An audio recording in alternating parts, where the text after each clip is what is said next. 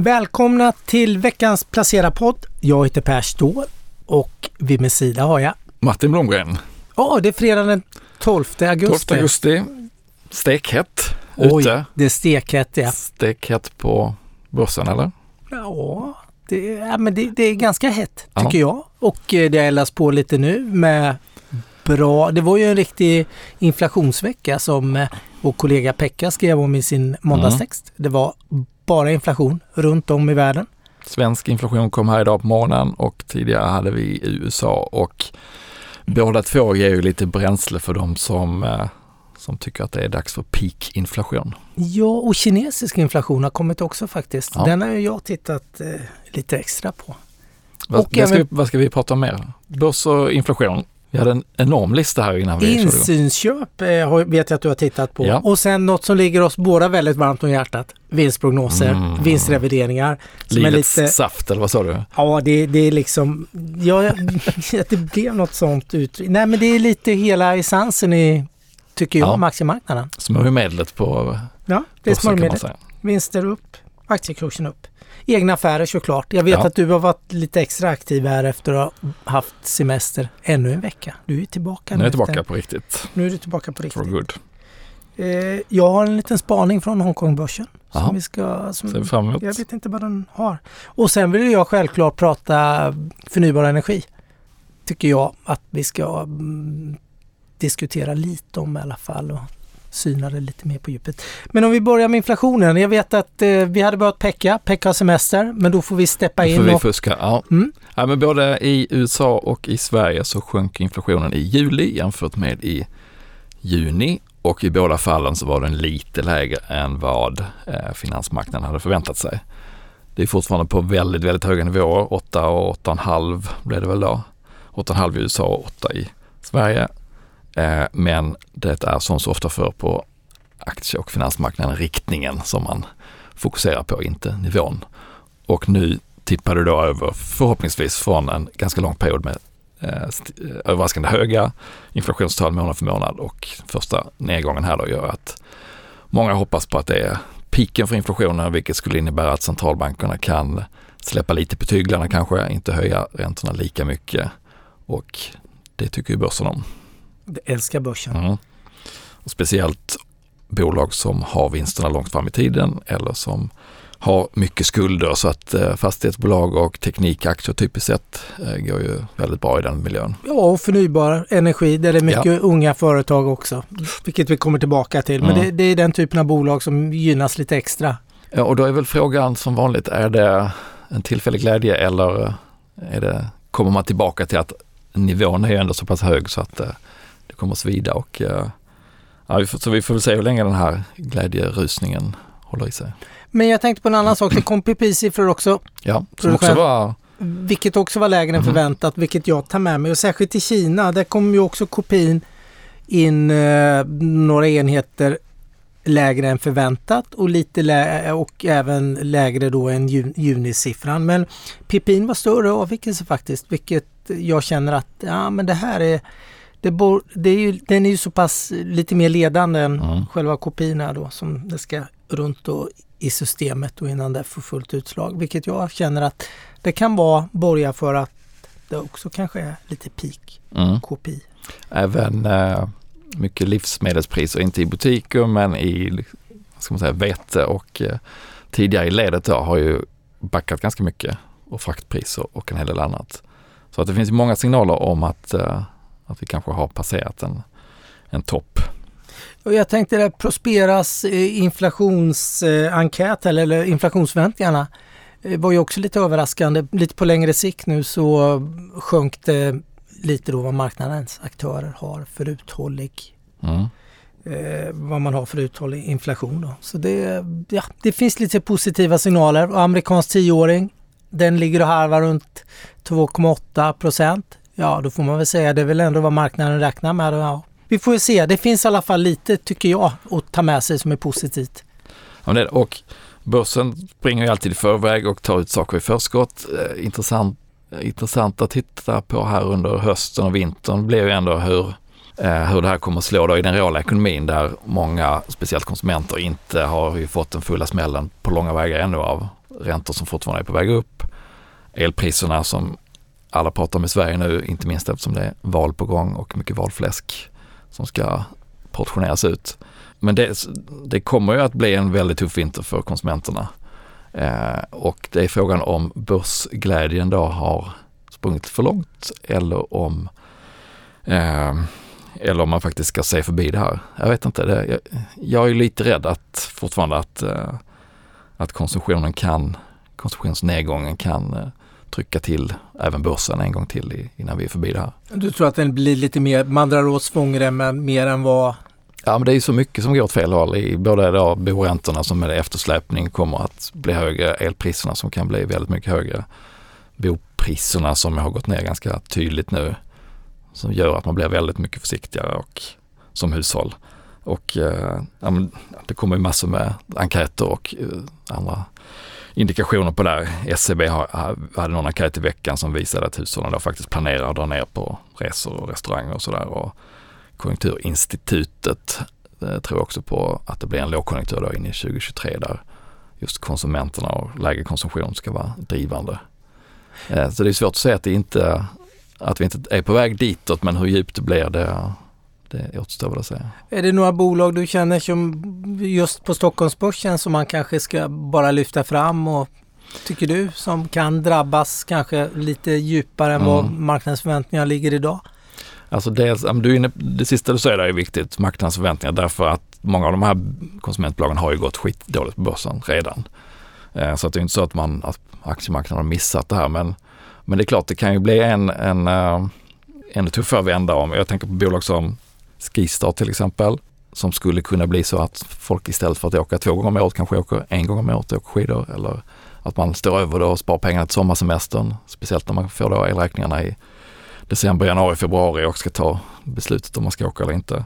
Thule som är lite kopplat till det då, outdoor, eh, hela outdoor-trenden, Dometic, båtar, husbilar. Eh, vi har inte så mycket restaurang eller nöjesbolag annars på svenska börsen och de väger ju definitivt inte tungt de som finns men bland de mindre finns det Moment Group som, som samlar en massa olika event och restauranger, Wallmans salonger, Oscarsteatern, Golden Hits och, och några andra. De skulle också kunna drabbas av att att konsumenterna verkligen sätter sig på händerna under vintern. Sen skulle det vägas mot värderingar då såklart. Och, jag vet inte, Duni säljer ju mm. eh, servetter och dukar och sånt här till restauranger. kan ju också bli lite tuffare om, om restaurangerna bromsar in. SAS såklart, de har ju tusen andra problem. De behöver inte att konsumenterna blir mer återhållsamma resor heller.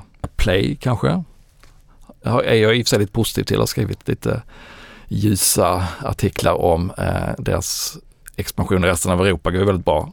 Eh, men det, de är ju också, konkurrerar ju med Netflix och HBO och Disney och alla de här om, om konsumentens plånbok. Så att eh, börjar man tok hårt prioritera bland sina streamingtjänster så är det klart att de också eh, riskerar att tappa kunder. Det är väl några exempel helt utan att liksom ta hänsyn till värdering utan bara här skulle efterfrågan kunna dyka snabbare än vad man kanske befarar idag. Har du sett något om vi, jag vet att du har kikat lite på insynsköp. Alltså det är ledningspersoner som har mer information än oss vanliga aktieägare i bolagen som har vissa fönster och de kan köpa och sälja aktier i bolaget. Har du sett några mönster där? Ja, jag kollar lite vad som har hänt efter, efter halvårsrapporten där, de, där fönstret öppnas igen för de som sitter med insyn. Eh, det var ganska blygsamt tyckte jag. En del styrelseledamöter som har köpt lite grann, en del eh, storägare typiskt sett av de som brukar Investor och industrivärden eh, i sina tunga innehav, Atlas och Sandvik. Eh, men annars inte så mycket, inte så mycket vd. Förra, jag vet jag tittade på det efter Q1 blev det väl då, då var det ju rätt lång rad med börs som hade gått in med ett par miljoner. Den här gången är det ganska få faktiskt. Rutger på eh, Castellum fortsatte köpa. Men annars, det som stack ut var egentligen mer försäljningar tyckte jag. Kindred i och för sig kom in nu häromdagen bara i att vdn köpte för 5 miljoner. Men bland försäljningarna då så den som mest uppseendeväckande och spektakulär det var väl att vice vdn på SBB, Samhällsbyggnadsbolaget, tvingades väl då sälja dagen efter rapporten på ett så kallat margin call. Den dök 20% på rapporten och han hade belånat eh, sina aktier belånade så han, han sålde för 28-29 miljoner om jag inte minns fel. Och tidigare vdn i Storytel, Jonas Tellander, sålde efter rapport där också. Han har väldigt mycket aktier kvar men signalen att avgående vd säljer eh, togs emot rätt negativt. Så att all in all lite försiktigare signaler från insynsköpen än vad man såg efter förra rapportperioden tycker jag. Jag vet att du tittar på eh, inflödena till fonder som ju har varit i takt med övriga börsen riktigt surt. Ja, Första halvan, men det vänder också tillbaka i ja, juli. I, i juli, på tal om, du pratar lite om minskad konsumtion ja. och uh, i, i, vinter uh, för att man får mindre i plånboken. Men nu var ju sparandet, vad jag väl lite tyckte var lite att ta med sig. Juli var, det var starka siffror och särskilt då att en semestermånad också. Ja. Då vill du lägga pengar på annat än och kanske du kanske till och med pausar månadssparandet och sådär då för att få eh, lite extra pengar för att kunna göra lite utsvävningar ja. under semestern. Men det var starka siffror, det var starkt aktiefonder, var alla fondkategorier hade inflöden vilket eh, var en bred, ett brett sparande som jag tar med mig och lite överraskande starkt. Vilket jag tycker är, det, det är en liten signal om att... Eh, det är lite dippköparmentaliteten som är tillbaka kanske, att man tycker det har gått för långt eller? Ja, det kan vara så. Jag såg också, jag gillar ju att grotta lite udda statistik. Jag såg statistik från Hongkongbörsen. Ja. Eh, de har väldigt bra, de har statistik på kortningarna, hur mycket, det, eller hur mycket aktier som belånas då för att säljas ja. av andra då, av hedgefonder och andra typer av aktörer. Där har det minskat betydligt, minskat med en fjärdedel hela stocken nu då. Så det har varit mycket short covering eller man har täckt mycket positioner nu när det har gått upp då. Så det har väl också eldat på lite uppgången då men eh, någon gång ska det ju, de ska ju tillbaka någon gång är det ju tänkt ja. de här kortningarna då. Alltså, ja, det, det, känns att det börjar bli lite, lite... Det är frågan som vi bör, började med att prata lite idag när vi kom in på kontoret här. Är det ett uthålligt rally eller är det bara ett bear market rally som jag pratat om tidigare eller är det botten vi har sett där någon gång vid midsommar? Det, det är ju den stora frågan som mm. kvarstår dock. Men ja, vi... Inflationssiffrorna är ju, stödjer ju tesen att vi kanske har sett det värsta men eh, medan konsumentpressen inte gör det. Så att, eh, Hur ser vinstprognoserna ut? Det är ju ett kärt ja, litet ämne för oss båda då som vi började våra, ja. våra karriärer i finansbranschen med att titta på vinstprognosförändringar. Mm. Ja, givet allt eh, som har hänt i omvärlden som skulle kunna trycka ner vinsterna och eh, så är det förvånansvärt eh, lugnt faktiskt. Jag tittade på nettovinsterna där för storbolagen i OMX30 hur de ser ut nu jämfört med efter eller före rapportperioden, hade de gått ner lite grann. Men jämför man med vid årsskiftet så är det i princip noll då. Så att eh, trots all den här eh, krig, inflation, stök i leveranskedjor och allt annat så har ändå storbolagens samlade vinster stått ganska stilla. Och eftersom börsen har gått ner ganska mycket så har ju värderingarna fallit. Så det, det, är väldigt mycket värderingseffekt, multipel kontraktion och oro för vad som komma skall som har tryckt ner börsen när man tar det från det här perspektivet. Um, och värderingen ligger då mellan 16 och 17 kanske på storbolagen på börsen P talsmässigt Ganska normalt, inte så alarmerande. Men då ska man ju ha i åtanke att då är det också lite toppvinster vi är på. Ja, skulle man börja veva ner ordentligt på 2023 ja, och sänka vinstprognosen då ser det inte lika billigt ut längre. Men, men ja, lite alltså blekt sådär, inga förändringar och eh, värderingen ger varken så mycket stöd eller eh, hot skulle jag säga i det här fallet.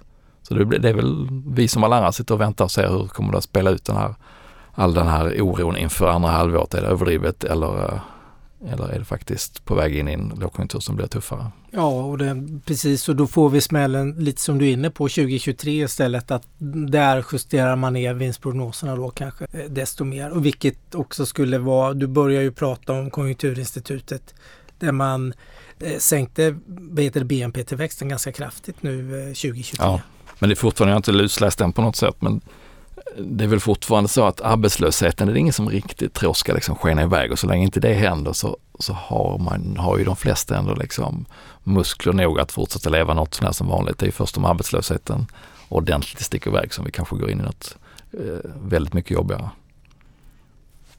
Sannolikt. Ja, jag håller med dig. Jag vet också att det där, då jag varit med när det varit djupa kriser, när jag, jag tänker tillbaka, då, då har det ju varit så hög, då har ju arbetslösheten blivit så är så pass hög. Vilket har gjort att eh, fastighetspriserna och sånt här har sjunkit eh, väldigt kraftigt. Nu tänker jag kanske på 90-talskrisen mm. framförallt och när det blev eh, betydlig arbetslöshet då mot vad det var under fram till dess. Då. Det som är väldigt lite, möjligtvis annorlunda den här gången är ju att vi går in i den här eventuella lågkonjunkturen med mycket motvind, att, att räntorna är på väg upp, inte ner. Sen kan, kan det ju reverseras då om, om centralbankerna vänder fot. Men så länge inflationen är så här hög så har vi ju räntor som är på väg upp, energipriser som är på väg upp. Så att det är inte så mycket lindring från, eh, från statligt håll eller från centralbankshåll för eh, gemene man i det här skedet som man kanske innan har ganska snabbt kunnat eh, kasta ut lite, lite gottis till folket så att, så att konsumtionen hålls uppe. Den situationen är det inte riktigt nu om inte inflationen, om man inte får bukt med inflationen. Så att ja, som vanligt många lösa faktorer där ute som, eh, som man får se var de landar. Men eh, all in all, ja, jag, jag vågar inte ta ut i förskott att vi redan har sett botten på börsen i alla fall, även om jag inte tror att vi kanske ska ner så mycket djupare än förra gången. Men lite, vad ska man säga, lite försiktig. Lite försiktig. Ja, men jag är lite mer positiv känner jag nu. Jag, jag, nu tänker jag, du är många lösa trådar. Det är alltid lösa trådar där ute. Jag tänker på en, en jättestor lös tråd som har hängt löst nu sedan amerikanska presidentvalet. En av de stora val, lite valfläsket eller valfrågorna där, det var en en stor reform med eh, förnyelsebar energi, en stor satsning på att minska utsläppen i USA. Då. Den har tagit 18 månader. Den har man nu baxat i hamn. Den är mm. hälften så stor ungefär som den var, idén var men den har ändå gått i hamn med minsta möjliga marginal. Det har ju lyft eh, förnyelsebar energi. Det är en, en sektor som har faktiskt, den har gått väldigt bra nu i tre månader. Den, den fick ju revival vid invasionen av Ukraina och den här ryska invasionen som gjorde de här, alla energipriserna gick eh, helt galet, vilket vi vet. Och sen eh, har det hänt väldigt mycket inom EU nu. Man gör ju väldigt mycket för att frikoppla sig ifrån rysk gas ja. och olja. Och det, I första hand ska det ersättas med andra leveranser men sen så stimulerar man mycket nu då för att man ska satsa på förnyelsebar energi och göra saker och ting mycket energieffektivare också. Då.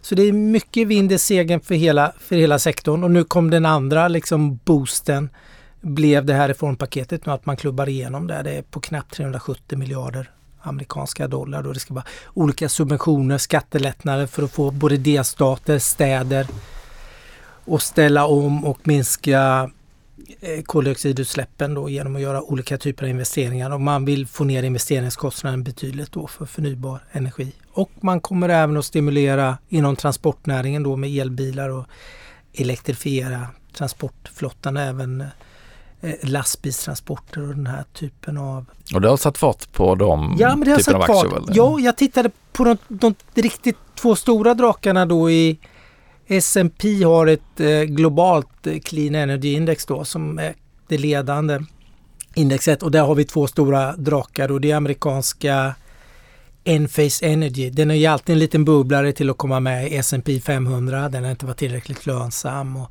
eh, lite sådär historiskt. Den har ju fått, den har, puff, det har exploderat. Den är nästan upp 120 procent nu på ett kvartal. Eh, de håller på mycket med sådana här inverteringssystem Eh, de kan omvandla solenergin då till riktig mm. el så du får ut el i strömkontakten och sådär då. Och sen har vi amerikansk-israeliska eh, SolarEdge Technologies eh, som är näst största in, eh, bolaget i, i det här indexet och är väldigt vanlig bland de här eh, förnybara energifonderna. Då. Det två riktiga pjäser. Liksom. Mm. Det är lite som du har Apple och Microsoft och så i många teknikfonder. Då. Och de håller också på med optimering och växelriktare och övervakningsutrustning då för att energieffektivisera. Eh, de har också fått eh, ett riktigt lyft. De har gått ungefär med 50% under eh, kvartalet. Så det, visst, man har diskonterat mycket av det här och så vidare. Men det är mycket kapital som ska in, det är mycket som ska göras. Och nu är det ju i Europa är det ju verkligen kniven på strupet att vi verkligen energieffektiviserar och ta det stora steget nu med förnybar energi och hela det här då som vi hela den här invasionen då som har stökat till hela, hela den europeiska energipolitiken. Och man har lyft upp det nu att nu är det en säker, säkerhetspolitisk fråga och så vidare. Då. Eh, bubblande sektor, hänt Sant. jättemycket. Fonderna har gått jättebra nu senaste kvartalet. Det är där vi hittar de riktiga fondvinnarna faktiskt. Och det är väl, eh, jag kan inte den här branschen så bra, men det är väl lite så här att det är brist på stora aktier i den här sektorn så att alla, när det kommer in mycket pengar i de här eh, sektorfonderna så ska alla in i samma bolag så att det, det kan dra iväg ordentligt upp, vilket ju är kul om man äger dem. Men värderingarna kan ju också bli eh, kanske tappa lite kontakten ibland. Ja, så var det väl i januari 2021 ja. när det på något sätt, många värderingar hade, var inte verklighetsförankrade. Nej. Och sen hade du ett år med helt sidledes och sen har det börjat röra på sig ja. först. Ja, börjar växa in i det kanske nu då? Ja, det har väl, dels har ju växt, värderingarna har ju kommit ner fram till Ukraina eh, till invasionen av Ukraina och sen och nu finns det väl mer incitament också att det, nu är det på verkligt hela, för det har ju varit en långsiktig trend. Vi, vi har de här eh, FN-målen, du vet 2050 ska vi vara noll, eh, net, mm. nettoneutrala på koldioxidutsläpp och 2030 ska EU ha halverat från 1990. Det, det, det, det, har ju funnits massor med eh, tydliga, eh, tydliga reformer och vart man ska men nu har det blivit på riktigt mm. får man väl säga. Känns det som. Vi, vi får se men du, du har helt rätt. Det är en, en hyggligt liten sektor. Det kan springa iväg. Det kan bli som det brukar bli sånt här när det blir hypat. Det blir värderingsbubblor. Det har vi sett förut. Men intressant att hålla lite ögonen på. Och sen har man ju, gör man ju en halvledarreform också nu i, i USA som inte är lika stor. Den är någonstans mellan 50 60 miljarder US dollar. Där man nu vill ta hem mycket av eh, produktionen av halvledartillverkningen. Jag har pratat om det tidigare, man vill satsa mycket mer på forskning och utveckling. Och även TSMC håller på att anlägga en stor, en stor produktionsanläggning i Arizona nu som är mm, 12 miljarder djur, alltså 12 miljarder dollar kostar den om man ser vilka subventioner man kan få. Sådär. Så det, det händer väldigt mycket inom mycket och halvledarna är en stor del av hela energiomställningen också för det går åt mycket halvledare för att göra smarta el, mm. elnät eh, och så vidare. Då. Eh, just halv eller chip, chiptillverkare är ju lite intressant kortsiktigt nu. Det är ju mer en, vad ska man säga, en eh, kvartals halvårsspaning här att det man ser ganska många tydliga exempel på postpandemi-effekterna här där de som säljer till gamingindustrin till exempel eh, har haft det ganska tufft kvartal här. När allt har öppnat upp och folk börjar agera på ett annat sätt. Så att Nvidia till exempel kom ju med en, en vinstvarning där just intäkterna från gaming var rätt eh, ner ganska mycket och man har sett en del andra chip och gaming, chiptillverkare och gamingbolag också varna för det. Eh, Sonos kom med en rätt usel rapport mm. igår så pekar mycket på kon konsumenten där då som väl gör annat då Eh, samtidigt som Carlsberg till exempel kom med en omvänd vinstvarning. Eh, så att folk har väl varit ute och rest och druckit öl istället för att eh, gamea. Inte helt överraskande men eh, lite kul när det syns så tydligt i, även i bolagens eh, kommunikation. Ja, jag håller med. Jag var överraskad av Nvidia att det var så pass svagt det segmentet medan molntjänstdelen var ju fortfarande väldigt stark och ja. sådär så det finns ju. Men, men... Och det är som jag förstår en del kryptokoppling också till mm. det att de här gamingdatorerna använder man för att eh, kryptomina och den har ju varit eh, gått, priserna har gått ner rätt mycket på krypto och varit rätt struligt med många eh, sådana här coins som har havererat så att det, det har säkert en rätt stor påverkan också. Tror du att botten är nådd? Vi har pratat Nvidia tidigare. Jag äger den, du har ägt den, du har sålt den mm. bra, du har tradat den bra. Jag har tradat den mindre bra men jag är extremt långsiktig i den. V vad säger du, är det läge nu att ligga, gå in här? Är det en bottenkänning här också? Det, eh, förväntningarna var betydligt högre. Det, är sån här, det blir lite kollaps i förväntningsbilden och då, det ska man hantera på, på analytikersidan och mm. sådär.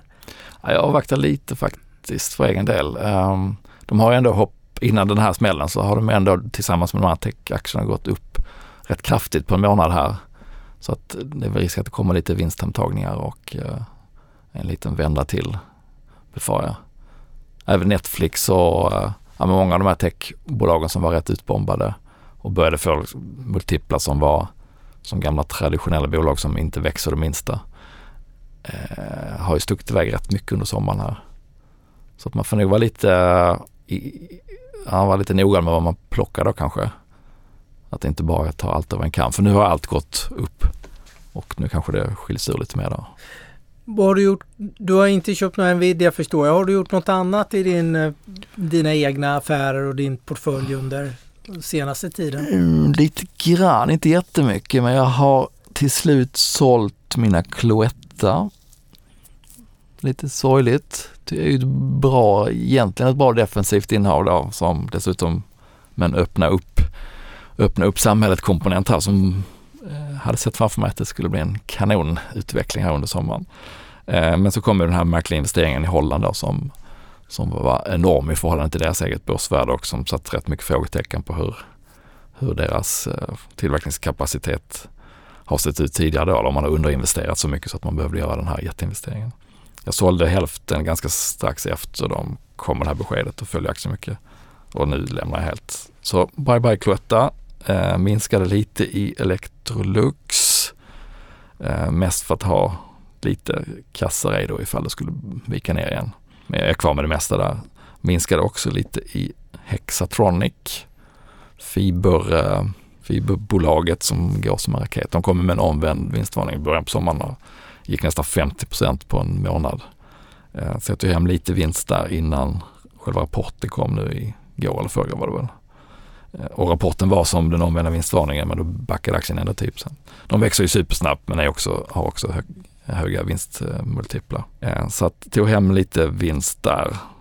Och vad har jag mer gjort? Jo men så har jag eh, köpt Moderna, läkemedelsbolaget. Eh, de var ju väldigt hypade under covid eh, för sitt vaccin och det här eh, RMNA eh, metoden då för att ta fram läkemedel. Sen så har, den, har de tappat det mesta av den uppgången och det här, den här metoden kan ju förhoppningsvis användas på en massa andra sjukdomar också. Att jag har doppat tån lite där. Jag kan inte speciellt mycket om bolaget men jag har hela tiden tänkt att det där är intressant och att gå in i någon gång i framtiden och så en liten så här bevakningsutbildningspost kan man säga. Jag ska lära mig lite mer om. Det låter som det det är ett långsiktigt bett också. Ja, jag hoppas det. Jag tror det. Ja, men de kommer jättestark rapport och sen, sen är det ju lite fram och tillbaka här med vaccinen om EU och USA ska köpa in eller inte, om man ska vänta med nya varianter som ska då hantera de nya covid-varianterna. Men, eh, men det intressanta är om man kan använda det här till andra, den här tekniken till andra delar också. Ja men det är det och det vet jag de har varit ute och sagt innan. Från början det är mycket cancer man tror man kan behandla mm. det för och så vidare då. Olika cancerterapier och så då. Så jag håller med, det jätte, och de har jättekassa nu. Ja. Efter de här eh, framgångsrika tiden nu. Så det är klart, det är jättespännande. Och bra rapport och, och det ser inte ut som att covid försvinner utan det kommer kanske vara så att vi behöver vaccinera oss eh, löpande under ganska lång tid. Så att vi får se. Men den är, eh, ja, ta inte det här som en eh, ett råd från en läkemedelsanalytiker utan det är mer som en, en utbildningspost som sagt. Vad gör du med Tesla nu? För nu har ju den gode Elon mm. varit stökat, stökat lite igen och gjort en stor försäljning. För att har... ladda upp kassan så han kan... Men du har Tesla eller? Nej, jag sålde ju Tesla när du, eh, ja, när jag blankade. När du började blanka. det, det, det... Ja, jag hade en fin resa där i våras eh, när den gick ner. Men sen har jag inte varit inblandad men nu är det nästan uppe igen på vad är det, lite över 900 dollar. Ja, det är många märkliga turer kring Musk. Han skulle inte sälja krypto, sen sålde han krypto. Han skulle inte sälja fler aktier, sen sålde han aktier. Och, eh, budet på Twitter som eh, går fram och tillbaka. Så att, mm, nej, jag har, inte, jag har inte gjort någon, eh, någon move där men eh, om jag gör något så är det nog snarare en blankning. Än något. Jag har faktiskt inte gjort någonting nu. Jag är nästan fullinvesterad. Jag har gjort ja. en PPM-portfölj har jag faktiskt gjort ett byte som kanske inte var så smart med facit. Men vi får se. Jag reducerade lite defensivt eh, fastigheter och lite andra typer av defensiva infrastrukturinvesteringar. Tog bort den fonden och köpte mer hälsovård. Och hälsovård var ju en liten del då. Om man hade läst den här reformen då med The Green Deal så är det ju delar av det. Det ska ju betalas också. Alla reformer kostar pengar, det vet man. Det ska det höjas lite bolagsskatt och eh, det är tänkt att man även ska klämma åt eh, med läkemedelspriser och lite sånt här också då. För jag kan stabilisera där. Så det har inte gynnat eh, läkemedelsbolagen så bra de senaste, de senaste dagarna då. Så det, vi får se. Men jag har defensivt till defensivt men man får säga från det har plockat på mer defensiv tillväxt i form av Ja. hälsovård. Då, Hur jag- ofta, hur ofta är du inne och petar i din PPM-portfölj? Jag brukar peta helårsvis men nu Ja. tänkte jag att jag ska göra bara syna över. Jag har ju min bas 52 procent i AP-fonden, den här, Ja. deras aktiefond. Då. Soffan. Soffan, soffan. Precis, så nu har jag, jag har 12 procent i, det var det som. Hästvård är intressant. Det är innovation, jag älskar innovation och det är, jag tror att det kan man ligga långsiktigt och bara göra. Så det är väl, Ja, vi se. där, där lär ju inte efterfrågan försvinna. nej, utan snarare öka på sikt. Vi blir fler och fler som blir äldre och behöver bättre och bättre vård och bättre och bättre läkemedel Mm. framförallt. Du, det är 27 grader idag. Det är Yes. fredag. Yes, Jag ska till Västervik över helgen. jag ska inte till Västervik. Jag ska till eh, norrort. norrort. Men Mm. det är trevligt nog, Ja. säger jag. Och jag tänkte att eh, det är fredag. Jag tänkte att vi, det är ganska bra avrunda nu och gå ut och njuta lite av Det solen. tycker jag. Tack för att ni har lyssnat. Tack för den här gången. Adjöken.